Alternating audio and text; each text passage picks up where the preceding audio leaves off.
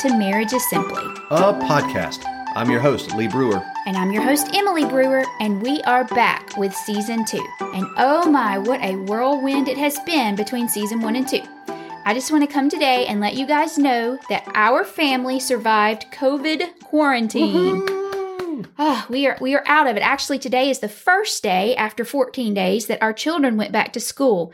We were in our house for a very long time. Our oldest actually tested positive for COVID, but thankfully we had mild symptoms, but staying in the house. We were bordering on cabin fever for a while. Definitely. Our poor dog, we definitely aggravated him. He's so glad we're back to normal. I feel like he's going to sleep for the next 3 days. I don't know. I think he enjoyed all the attention all day. I think so. I think our boys really enjoyed being home and being on a little more free schedule, but we were definitely blessed to have mild symptoms, and we are praying for so many of our friends and family who are still suffering from this virus. But yeah, so we had quarantine. We also took some pretty fun family vacations and a couple's trip, which was great. Oh, that was wonderful. But we are back, and we are refreshed, and we are ready for Season 2. Yes, we are. Season 2 is going to be wonderful. Thank you for joining us on this ride as we start the second season of Marriage is Simply, a podcast. And so today on Marriage is Simply, we ask the question, what really binds you together as a married couple?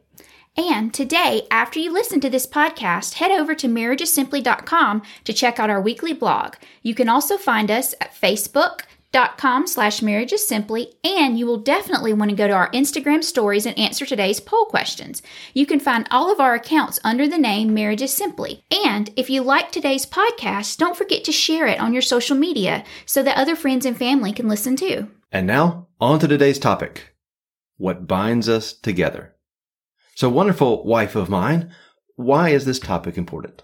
So in anything that you do, if you figure out what binds something together and the best way to bind it together, hold it together, then it's less likely for it to fall apart and to come apart. You're not going to stick tile down in your kitchen using an Elmer's glue stick. That doesn't make any sense. You want it to stay. You want it to hold. And it's the same with our marriage. You don't want to bind it together with something that's weak. You want it to be bound together, wrapped tightly, so that it will hold together, that it'll stick together, because you're in this for the long haul. You don't put tile down expecting to put a new tile down in 6 months to a year.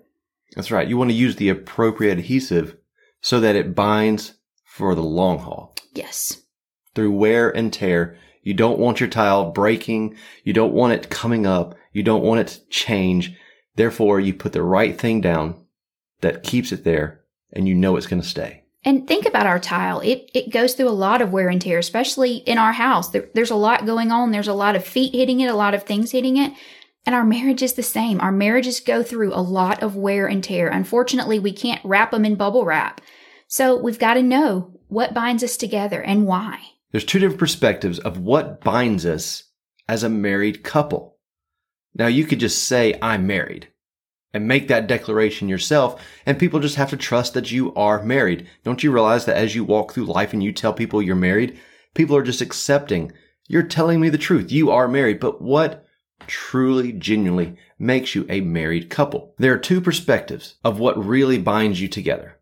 The first is the civil agreement, and the second is a covenantal agreement. Now, a civil agreement is a legally binding agreement in the eyes of the courts. It's when you sign your marriage certificate. If you don't have a marriage certificate, a marriage license signed by you, signed by whoever officiated your wedding, then it is not a legal marriage according to the courts and in the eyes of the law. You have to sign it and date it and say where you got married. There's a lot of benefits to the civil agreement. There's health care, there's taxes, Social Security, next of kin status, inheritance.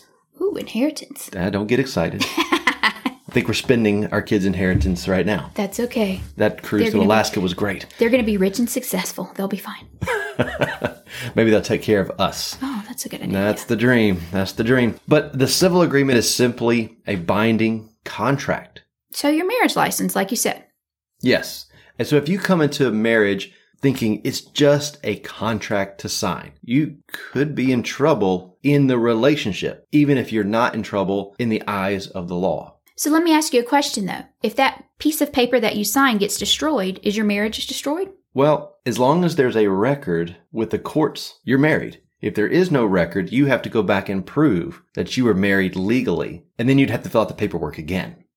Okay, so that makes sense. So you said there were two. What's the other one? The other one is a covenantal agreement. Emily and I rely on our faith to make our marriage strong and lasting. We really believe that the foundation of what works in our marriage is the fact that we have a common belief in Jesus. And so as the podcast continues, you may hear a little more about that value in our life, our faith. And so a covenantal agreement is those that believe that our marriage is rooted in the authority of God. And so we're married in the eyes of God.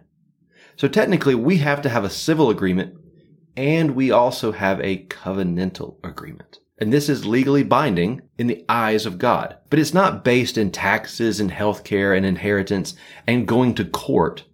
But it is based in other things like compassion, true love, and wanting the best for each other in the sense that the Bible teaches us what that looks like. So how do you enter into that covenantal agreement? Well, first you have to have that relationship with God.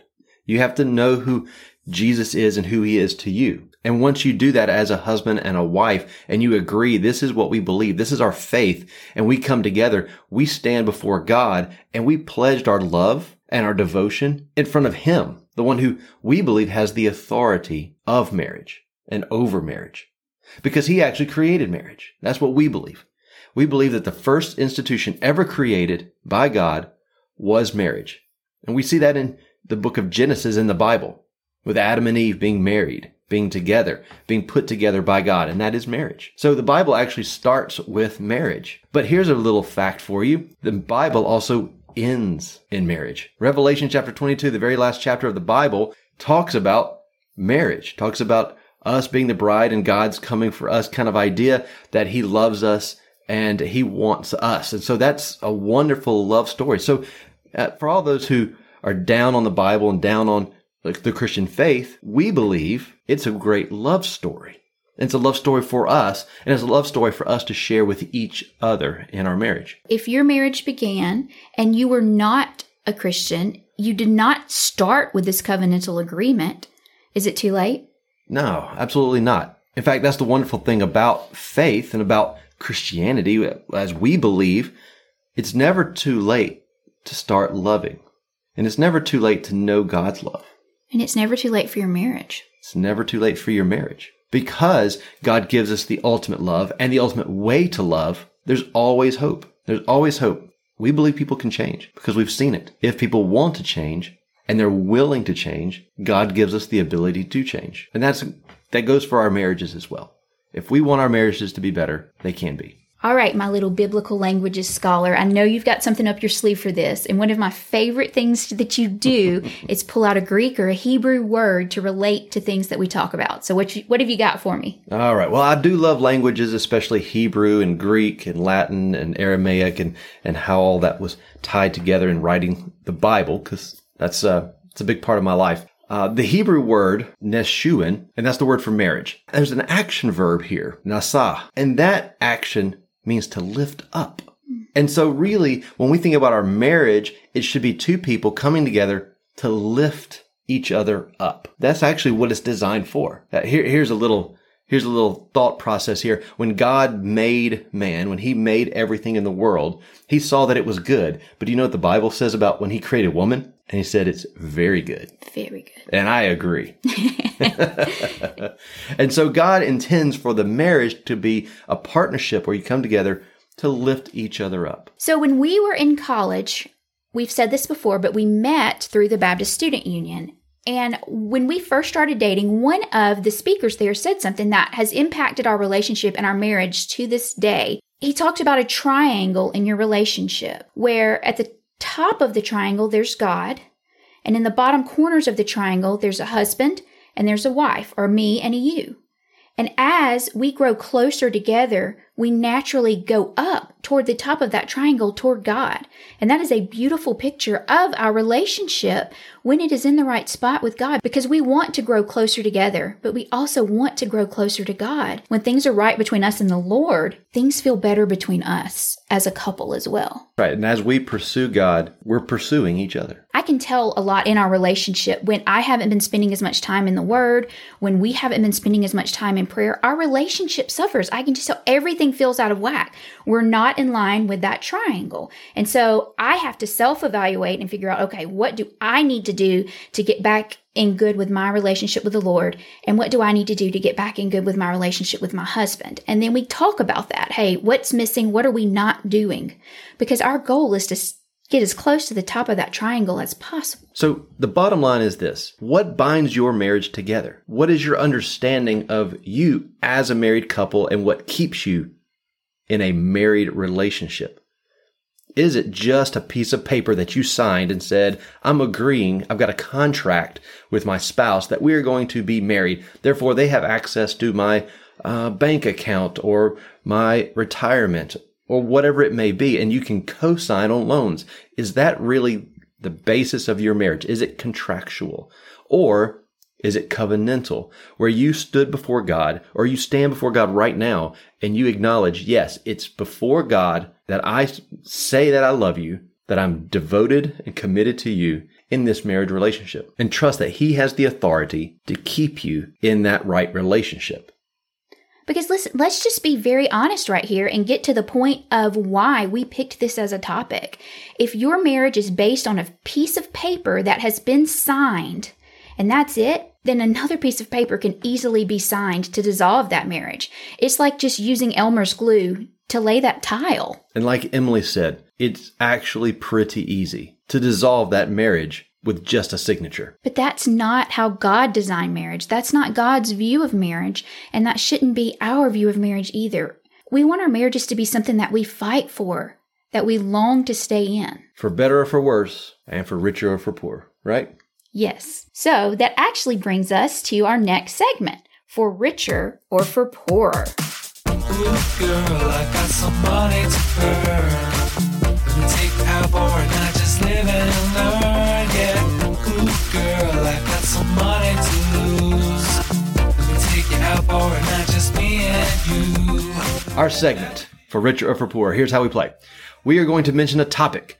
And we're going to ask it about Emily, we're going to ask it about myself, and we're going to see, do we make us richer or poorer? All right, this sounds so fun. Hey, and write these down real quick or hit pause on the podcast if you're listening to this with your spouse, and you guys play this game as well. All right, Lee, what is our first topic? First topic, Emily, when it comes to eating out, do you make us richer or poorer? I'm going to say richer on this one. Because when I look at a menu, I try to be very budget conscious. I don't want to spend a ton of money on food. What about you, Lee? Do you make us richer or poorer when we eat out? I'm going to have to say poorer. Because I can look at a menu, say, what would I like to eat today? Pick the food out, and it will be the most expensive thing on the menu. Without fail, I am going to spend money at a restaurant to get the best food. Because you don't look at the prices, you just read the descriptions. They get you. And I love food. All right. So, Lee, for richer or for poorer when it comes to buying clothes, including shoes? Richer. I make our family richer because I can make shoes, clothes last forever. I wear things for a very long time. I don't usually even buy my own clothes. You buy my clothes, usually. But you have very expensive taste in things, am I right? If I'm going to buy clothes, I'm going to buy the best. Like the food and clothes, I'm just going to pay the money to get what I like. And coupons, you can forget that. You're not going to use those. So this one's hard for me because, obviously I do make our family poorer with clothing and shoes because I do like to shop. I'm a girl. I live in boy world. Let me have one thing.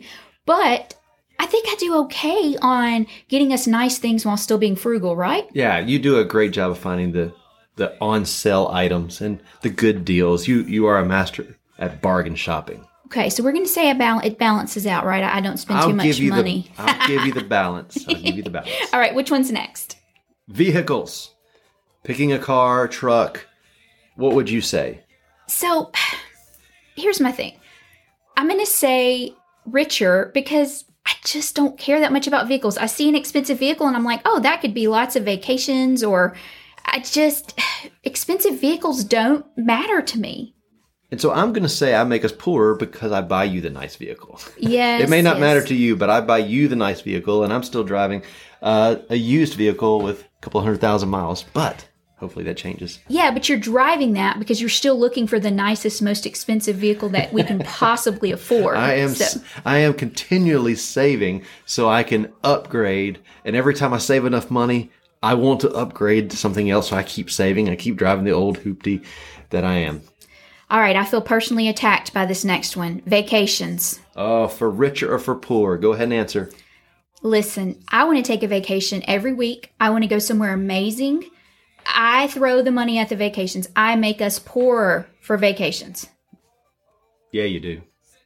Look at you living your best life. But, look at that. Yes, but we usually can navigate through the cost of our vacations, and you do a great job of finding the right place at the right time. So and the right deal. I do try to find us a good deal. So we go great places. We do. We do. You know, in fact, I mean, between season 1 and season 2 of this podcast, we had 2 vacations, one in the Caribbean and one in Alaska. So that was fantastic. It was. And we don't have to think about the money we spent. Let's just think about the memories. We're making memories, right? Was that not one of our podcasts? We're making memories. We're making memories.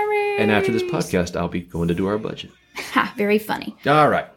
Okay. So you know what? And since we're bringing up old things and old podcasts, what about paper towels, Lee? Do you make us richer or poorer for paper towels? I think that's a life necessity to have good paper towels. Quality paper towels is something important. I think it's important.